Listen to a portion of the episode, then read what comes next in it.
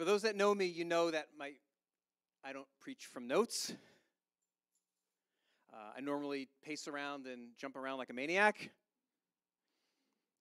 And uh, my preaching is normally pretty unrehearsed. Uh, for the next six Shabbats, I will be preaching strictly from notes. Ain't that fun? All right, I can see how much you like my jumping. So, what will I be preaching about?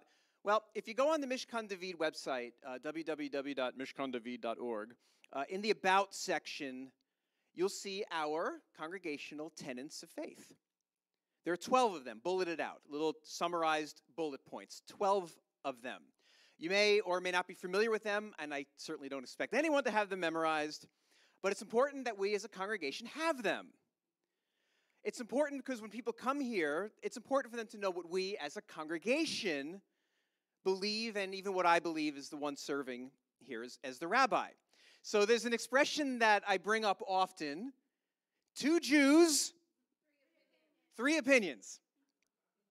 And to be honest with you, the Jewish people can't fully own that. The same goes for Christians, the same goes for all believers you know, two theologians, 800 opinions. Yes, Paul. Oh, okay. So, Father, we lift up the children. Thank you. So, we lift up the children to you right now, Lord God. This is what happens when uh, some folks are out. Father, we ask you to bless them during their class. They're going down to their class? Yes. So, Father, we ask you to bless them during their class. We ask you to speak to them through Brandon, through what you have had him prepare for them today. Father, we lift them up to you. Reveal yourself to our youth, to our young people. Make yourself real to them, Lord God. You know how to transcend generations. And we lift up our youth to you in Yeshua's name. You may be released. Just the kids, not you. So there's an expression two Jews, three opinions. And like I said, the Jewish people can't really own that. Two the- theologians, 5,000 opinions. Just ask anyone, like, anything about end times. So, a messianic Jewish community like ours is we're quite a mixed multitude.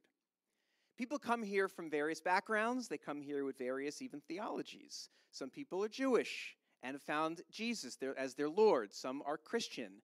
And even of the Christians, there are so many varying Christian denominations that are out there that enter into this place. So, with such a mixed multitude, it's important that we can coalesce on the important aspects of our faith.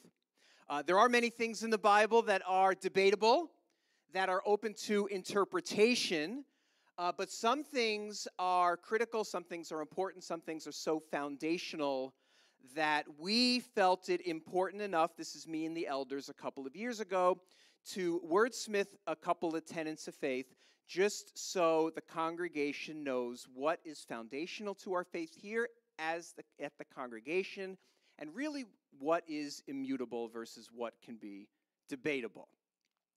So we're in the season of the counting of the Omer. Everybody know what that is? It's the uh, the counting of the Omer is the 50 day count up between Passover and Shavuot. I learned this week that Karen Harris is really excited about the 50 day counting of the Omer.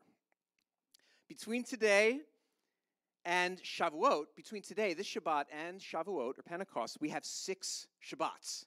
And each of these six Shabbats, I will focus my sermon on one or more of our 12 tenets of faith. We'll get through all 12, and obviously some will be combined in one sermon. Now, our documented tenets of faith are concise, they're summarized, they're bullet points.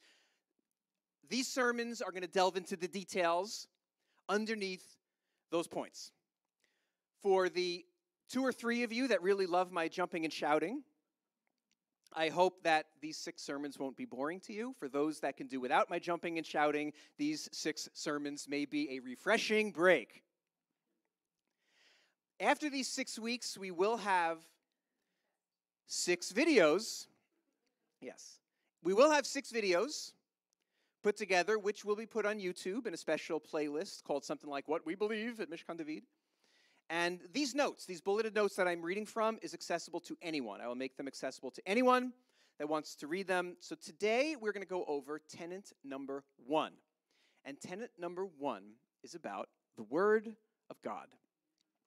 The tenant of faith, as it's, as it's written in our documented tenets of faith, as it's written, it says, We believe that the Bible, consisting of both the Tanakh, the Hebrew Scriptures, and the Brit Chadashah, the New, New, New Testament, New Covenant, is the complete revelation of the righteousness of God and the description of the lifestyle and standards of the redeemed community.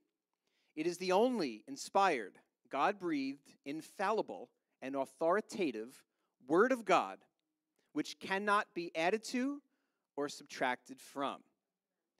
And in our tenets, we always list also some scriptures to back that up. So this tenet speaks about the authority of the Word of God and the description, how it describes the lifestyle and standards of the people of God. And I will speak about both of those topics today. What is the Word of God? What isn't the Word of God? What is the standard of lifestyle for the believer? What isn't? So, a little bit about the Word of God. Psalm 19, Psalm 119, Psalm 119, verse 105 says, Your Word is a lamp for my feet and a light on my path. The Word of God is a precious gift from the Holy One of Israel himself, a precious gift from God to mankind. We learn from the Bible pretty quickly that when God created humanity, humanity quickly messed it up. Humanity's tendency leans towards evil. And by our own, we will always veer that way. We messed it up in the garden. We messed it up before the flood. We messed it up at the Tower of Babel. And we mess it up and keep on messing it up. We lean wicked. And left to our own and to our own version of morality, we just will continue to go southward. But God gave us a remedy. He gave us His Word. He gave us, in black and white, an instruction manual for living on this planet in a way that's pleasing to Him, in a way that gives us life and freedom and power and blessing. It is a gift from God. When God gave the Torah, the initial Word of God, before it was expanded with books of prophets and other writings, when the initial Word of God came to the people of Israel from Mount Sinai, it is, a, it is an absolute, precious, genuine, we cannot overemphasize the beauty of this gift, of His Word, of, of what He views as right and of wrong. It is precious, and we at Mishkahn David, we honor so much the gift of His Word. This is why we process it every week. For those that are unfamiliar, newcomers that come to the congregation and they're unfamiliar with the Jewish congregational customs, may not understand why we lift up this thing and we hold this ornate object and we pray, parade it around. You know, it may look foreign to you, and because our Torah scroll, it's ornate, it's decorative, and without understanding, it looks like we might actually be worshiping a thing to the untrained eye. It's not that. This is the Word of God. Nothing more, nothing less, and we rejoice over it. Psalm 119, verse 162 says, I rejoice at your word as one who finds great treasure. This is why we celebrate with the actual Word of God, written by hand, by a scribe in Hebrew on parchment, which is what that is. It's the Word of God, and we honor it. Some scriptures about the Word of God Psalm 18, verse 30. As for God, his way is perfect, the Lord's word is flawless. He shields all who take refuge in him. Yeshua said in Matthew 7, verse 24, Therefore, everyone who hears these words of mine and puts them into practice is like a wise man who built his house on a rock. The Word of God is eternal. Like God, it has no beginning and no end. Yeshua said in Matthew 24, verse 35, Heaven and earth will pass away, but my words will never pass away. The Word of God is life, the Word of God is health. Psalm 107, verse 20 says, He sent His word and healed them and delivered them from their destructions.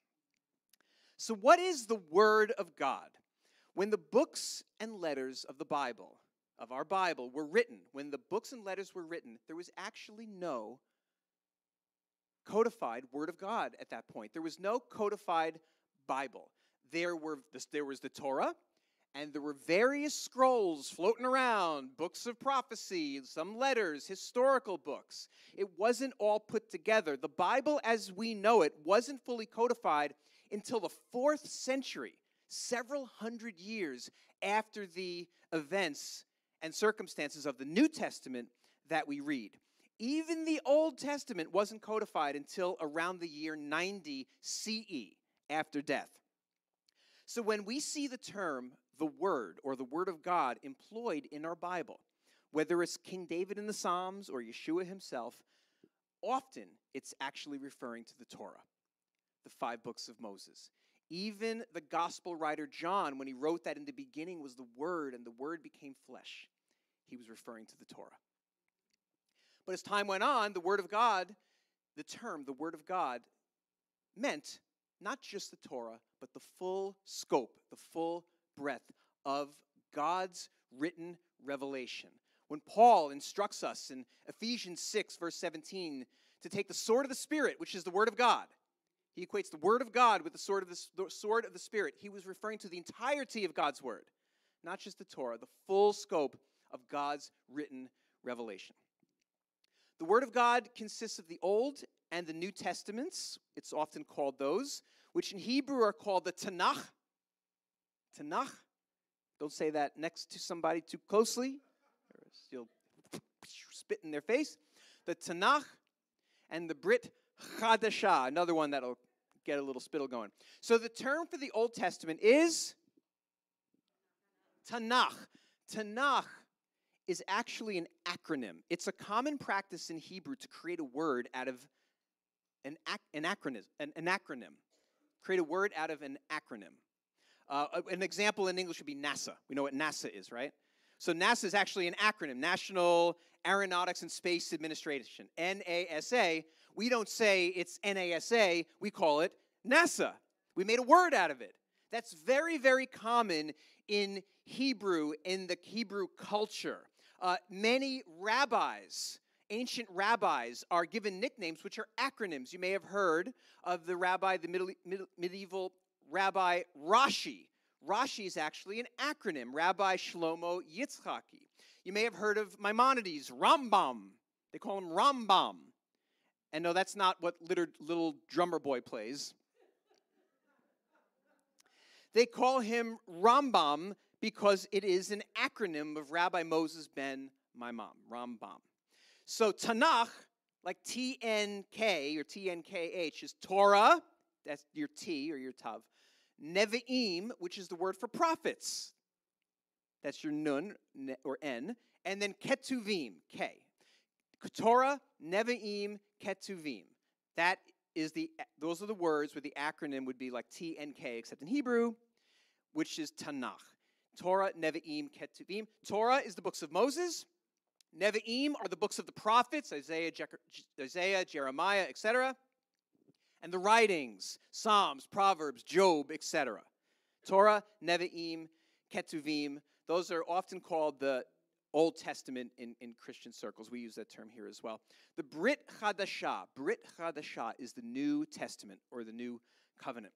Now, and that the Hebrew words Brit Chadashah means new covenant. Testament is like an old English way of saying covenant. Brit Chadashah is actually new covenant. Now, this division of the Bible into Old and New Testaments is an absolute human construct. God sees his word as one. There's one word from beginning to end.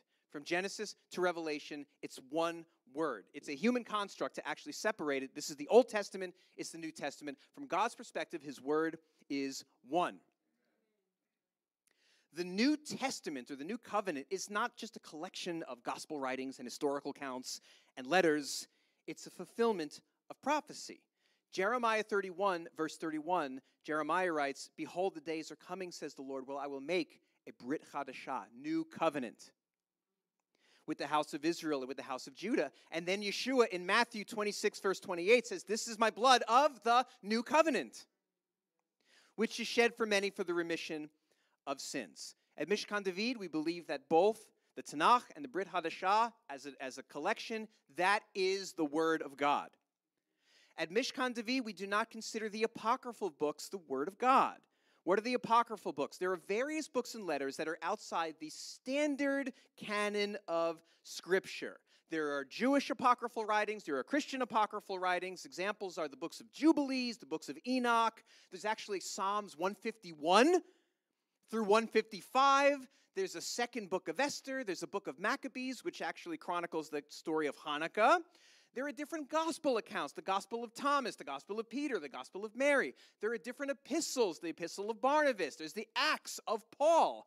There are others. We don't view them as scripture. There are religious groups that do. The Catholics view some of them as scripture, the Ethiopian Christians view some of them as scripture. As a congregation, I do not want them to be viewed as scripture. Some of people may glean some wisdom from them or some understanding or some historical context, and that's fine. But the, the, the stance of the congregation is that they're not scripture. It's a slippery slope to start adding to the Bible. It's a slippery slope, so Read them at your own risk. They are not scripture. Uh, we know that whoever decided certain books were canon and some were not, we admit that those were man. It was humans, it was theologians, Jewish and Christian, who did their best they could to look at the whole compendium of letters and prophecies and scrolls and say this is scripture and this isn't. But we put our trust in God that He had His fingerprint on all of that. And the, I guess you could say, the standard Protestant Bible is what we view as the Bible as the Word of God. And like I said, it can be a slippery slope to believe that apocryphal books are the Word of God. Uh, we believe the same when it comes to the Jewish oral Torah. Now, if you don't come from a Jewish background, you may not be familiar with the oral Torah and the Tanakh, um, but the same thing applies. We don't view that as the Word of God. So, what is the Tanakh and uh, what? I'm sorry, what is the Talmud? Sorry, the Talmud. The Talmud. What is the Talmud? What is the oral law? Judaism has a large collection of traditions, of what's called halacha, which is the way you keep the commandments, stories. The Jewish custom is that all these were passed down orally from the time of Moses up until it was eventually written down. And as when it was written down, it was, it was called the Talmud. It's a very, very large collection of detailed instructions on how Torah should be kept according to Judaism and it's necessary. We understand the need for it. The Torah, when Israel was its own nation, when it was governed by the laws of Torah, there had to be consistency in how it was kept because that was a legal document for ancient Israel. It wasn't just the books of the Bible, it was a legal document. People were brought to court if they broke some of those laws. So there had to be consistency. Somebody's brought to court for they broke Shabbat. Well, what did they do? They what did they do? Did they take a jog, jog around the Sea of Galilee? Did they did they how did they work? How did they break it? This was brought to court. There had to be consistency. So when court cases happened, Judaism started to write down, okay, almost like the what has been happened, what has happened with the American Constitution. You have the Constitution, but when courts cases are finalized and precedents are made, it becomes law. That's what happened with the Torah, and now we have this collection of oral law or tradition, but we don't view that as the Word of God. Judaism actually believes that the oral Torah came down to Moses at Mount Sinai right along with the written Torah. And we, as a congregation, uh, don't believe that. Judaism actually views their Talmud uh, not only as the Word of God, but as a higher level than the written Torah. And that's exactly the issue that Yeshua had with the Pharisees. Uh, the issue is not having tradition. Everybody has tradition. The church has many, many traditions. The issue is holding tradition higher than the Word of God. So uh, the oral Torah, the oral law, is not the Word of God, but as a Messianic synagogue, we will respect it. And we do even unknowingly adhere to some of it. Why are our, for those who are wearing uh, talits today, why are the, the fringes tied a certain way? It's Talmudic. It's from the Talmud. Why do we sing the Shema every Shabbat? It's the Talmud.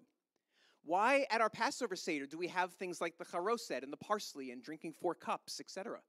It's tradition. It's from the Talmud. So, tradition. So, and there are many passages in the New Testament that can only be fully understood in the light of Talmudic tradition. Why in 2 Corinthians 11, verse 24, does Paul speak about getting, quote unquote, 40 minus 1 lashes from the Jews?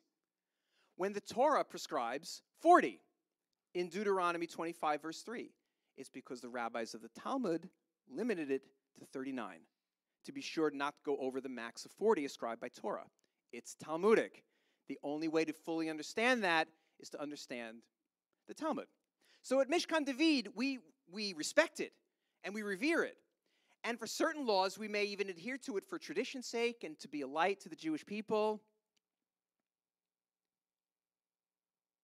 And especially even since Yeshua said that the Pharisees sit in the chair of Moses. But we don't view it as the authoritative Word of God. But know that Mishkahn David is, is a Jewish space where Jew and Gentiles come together as one in a space that honors Torah and also honors Jewish tradition.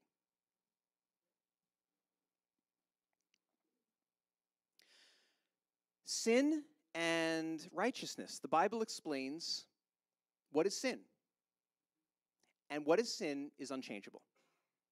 What is listed as sin can never be called not sin. The Bible says days, evil days will come when sin will actually be called not sin. Good will be called evil, evil will be called good.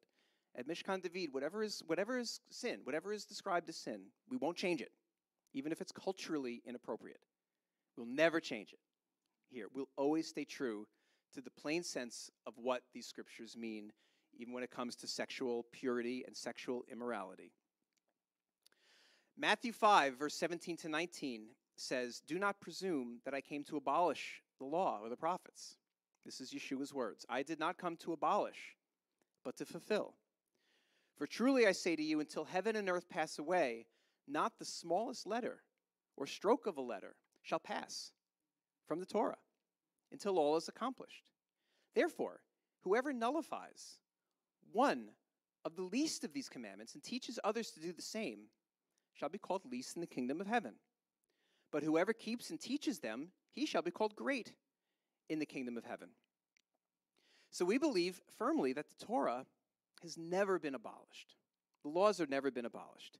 There is a predominant Christian belief that the Torah, the laws of Moses, were abolished on the cross. This cannot be, according to the words of Yeshua himself.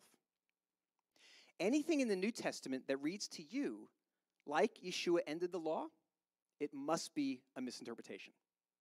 It must be. What ended was our legal punishment for breaking the law. He took that punishment upon himself. The laws did not go on the cross, the punishments of the law went on the cross. So, for the Christians that state that the law is done away with, I can point you to many scriptures in the New Testament writings where the apostles tell us to not commit idolatry, to not murder, to honor our parents, to employ justice, to love our neighbors. It's all Torah, all of that. So, to you, Mr. and Mrs. Christian, you are far more Torah observant than you give yourself credit for. The question of is the Torah done away with always resolves to the ceremonial and cultural aspects of the Torah. It's never about the don't kill and don't steal. Everybody admits they're still in effect. the question is always around the what to eat, when the Sabbath is, what holidays to celebrate, and what to wear. Anyone that says the law is done away with are usually referring to those laws. And this leads us into the part of the tenets of faith which speaks about the Word of God describing the lifestyle of the redeemed community. So at Mishkahn David, we uphold the lifestyle prescribed by Torah.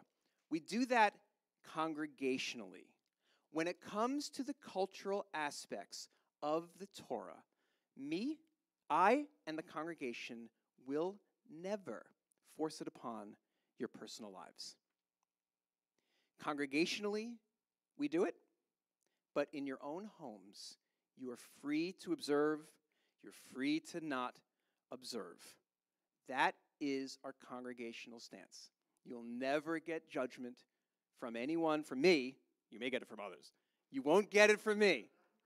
If anybody chooses to do whatever it is, eat a pork chop, worship on Sunday, whatever it is, you'll never get judgment from me. If you get it, it ain't from me.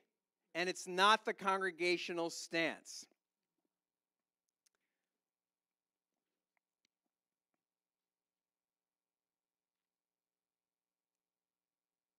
So, as a congregation, as best as we're able, we do congregationally at our congregational events, we do, knowing we're under God's grace, adhere to those ceremonial and cultural aspects as well of Torah. This is why we keep the biblical holidays. This is why we have our worship celebrations on Saturday. This is why at our events we keep kosher food. We have kosher food come in. It's because as a congregation, this is what we do, and that's important to us. Do whatever you want in your house. We are, as a congregation, Jew and Gentile as one. But it doesn't translate to the Gentiles bring the bacon and the Jews bring the brisket. it doesn't translate to the Gentiles bring the Easter eggs and we bring the matzah. It doesn't translate to having a joint celebration of Christmas and Hanukkah. That's just not what we do. There might be congregations that do that, but Mishkahn David is a Jewish space. And we're Jew and Gentile coming into a Jewish space as one. And there's never, ever, ever a distinction between Jew and Gentile here. Ever. We come together, there's no distinction, but we do our best to maintain Mishkahn David as a Jewish space, and we do adhere to the cultural aspects of the Torah in that Jewish way. So here's a question Does that mean that anyone who does not keep one of those cultural commandments, are they actually sinning? Is there someone in the world, because the Bible speaks about what's sin and what's not sin? Is someone in the world who eats a pork chop, are they sinning? Is a Christian who doesn't worship on Saturday but worships on Sunday, are they sinning? This is a debatable thing, and I say this gently, but the congregational answer and my answer is no. They're not sinning. It's not my view, and it's not the view that I want to come down from the congregation. There are many aspects of Torah which are universal. The New Testament speaks of many of them. But the cultural aspects of the Torah have never, were never meant to be universal. If they were, we would see Paul and the apostles charging the Gentiles to keep kosher, to wear the tzitzit, to keep Shabbat. We would see it all throughout the New Testament, but we don't. The topic is expressly debated in Acts 15. Verse 5 of Acts 15 says, But some of the sect of the Pharisees who had believed stood up, saying it's necessary to circumcise them and to direct them to keep the law of Moses. The conclusion of the apostles in verse 28 and 29 is absolutely clear. Quote, it's for it seemed good to the Holy Spirit and to us to lay hands to lay upon you no greater burden than these essentials that you abstain from things sacrificed to idols from blood from things strangled and from acts of sexual immorality if you keep yourself free from such things you will do well these were the minimum requirements for Gentiles to enter into the Jewish space of that time when there was a standing temple and not to be an offense to the Jews. adherence to the, to the Torah's cultural commandments, this is how I like to say it, and this is what I want you to take home. Adherence to the Torah's cultural commandments, what to eat, when to celebrate, is not an obligation, it's an invitation. It's always been that way. There might be some that say in the Torah it says there's one law for both the, for both the native and for the foreigner. That verse doesn't apply to Christians around the world. That is when somebody who wasn't Jewish came in to live in the land of Israel alongside the Jewish people to live according to how they live, to live exactly with them side by side. Christians spiritually are grafted into Israel, spiritually are the commonwealth of Israel. The day is coming that Yeshua is going to come back, and I believe that the whole Torah is going to go across the whole world. I believe that the whole of Torah will eventually be the law of everyone. But right now, Christians are spiritually Israel. They're not living side by side. So there's no instruction that once a Gentile accepts the Lord, that they have to start keeping these things. But this is where Christianity gets it wrong. It doesn't end there. It's not an obligation, but the invitation is always there. And there are more and more Gentiles who are embracing the Jewish roots of the faith and saying there's something in there that's for me and are being drawn to this by the Holy Spirit, not by obligation, not by judging eyes or judging voices, but by the Holy Spirit saying, This is mine. This heritage is mine. And the New Testament concept that when you accept Yeshua, when you accept Jesus, you are spiritually part of the commonwealth of Israel. That is awakening in Gentile Christians, and they are desiring. This is why, even in simple, simple ways, we see talits at churches, we see shofars. It's a simple, simple step towards what God is doing. The prophets say that the law will go forth from Zion and the word of the Lord from Jerusalem. It is the end game. I truly, truly believe that. But in this time that we're in, God gives an invitation. It is not an obligation. If you hear from anyone that you're obliged, it didn't come from me or the congregation. And I know it's a debatable issue and it's a sensitive issue for some people, but the congregational stance is that if you, you're not obliged to do it, these cultural aspects, we do it as a community, as a community. But as you employ it in your life, the Holy Spirit may guide you towards that.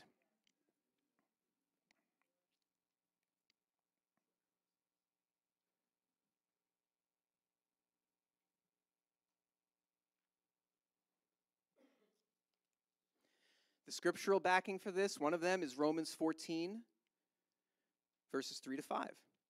This is what Paul writes The one who eats is not to regard with contempt the one who does not eat, and the one who does not eat is not to judge the one who eats, for God has accepted him.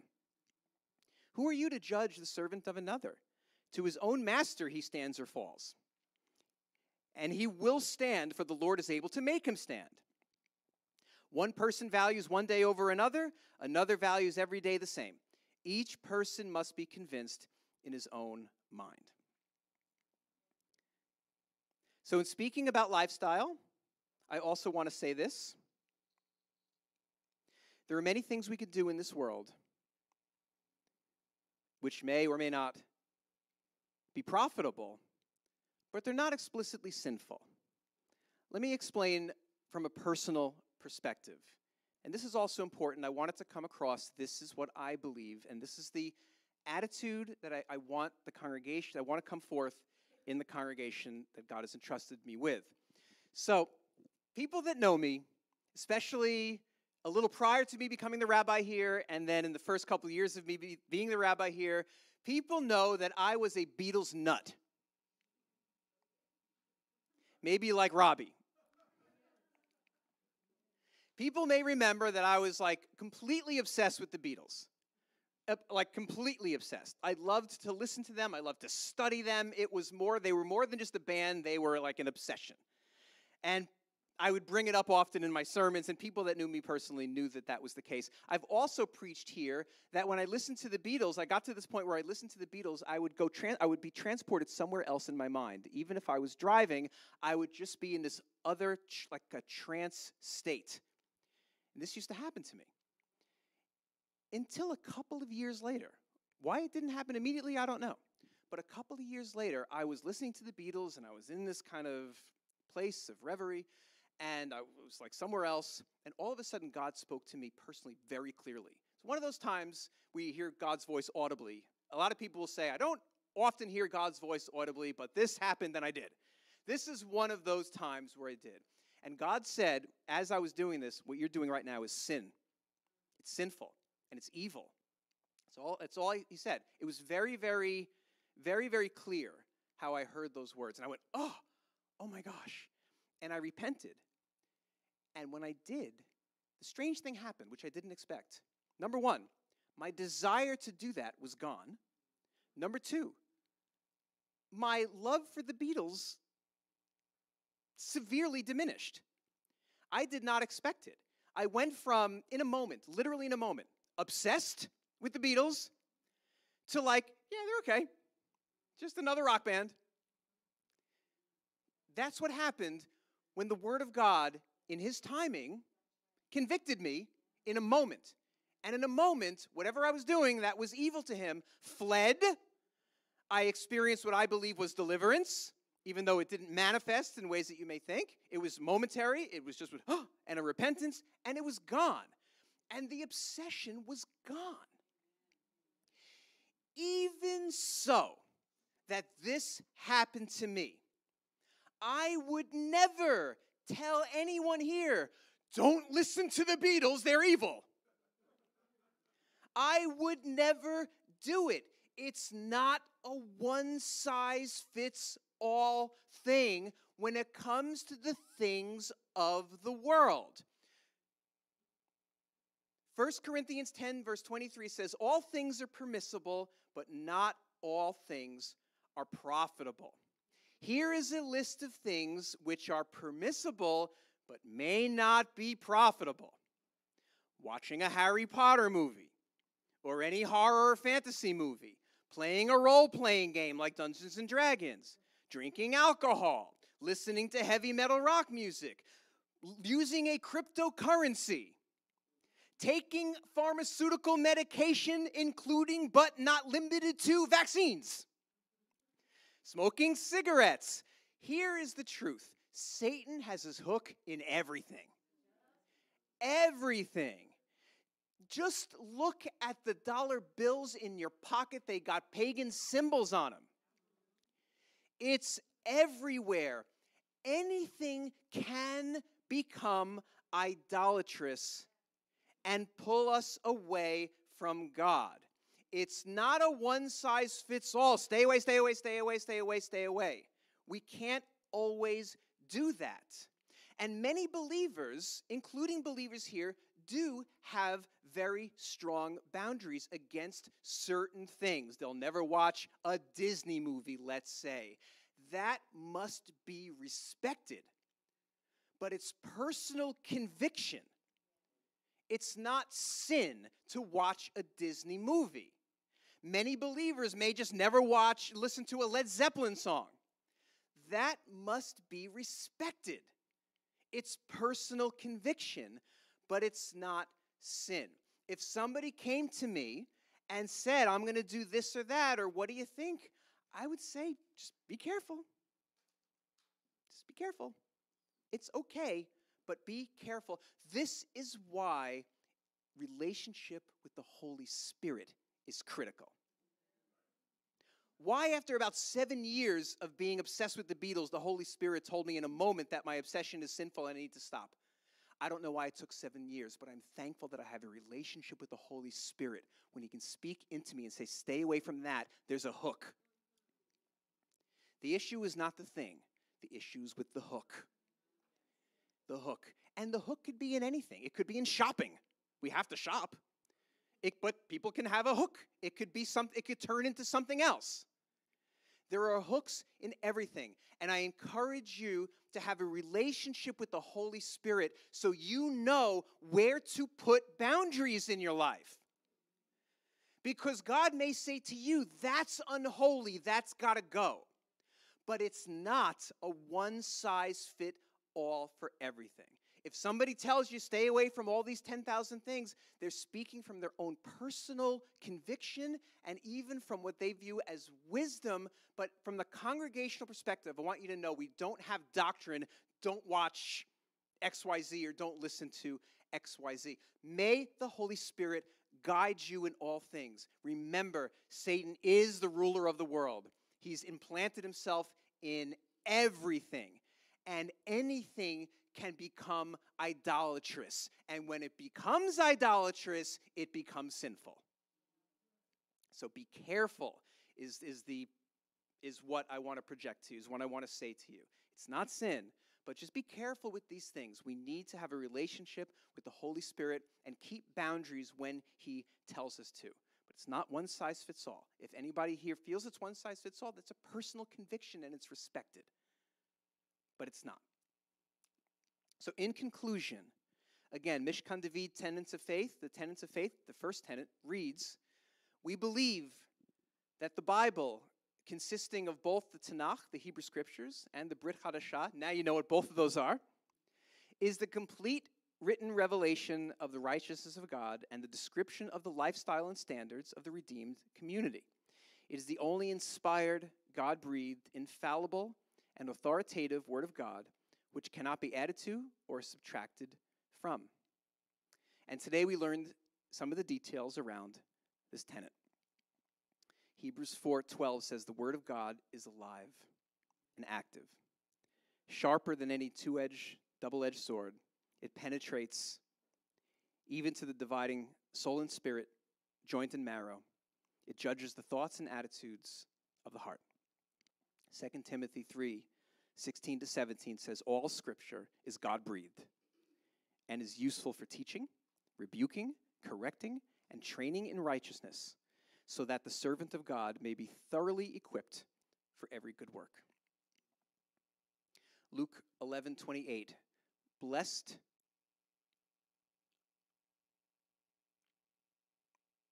rather are those who hear the word of God and obey it.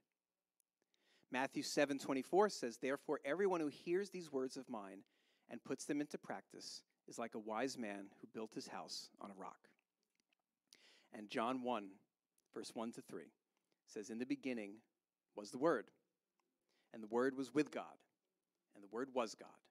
And he, Yeshua, was in the beginning with God. All things came into being through him, and apart from him, not even one thing came into being that has come into being." And those verses are a great segue into next Shabbat's teaching, which will be on tenets 2 through 4, which are about the nature of God, about the Father and the Son and the Holy Spirit. Amen.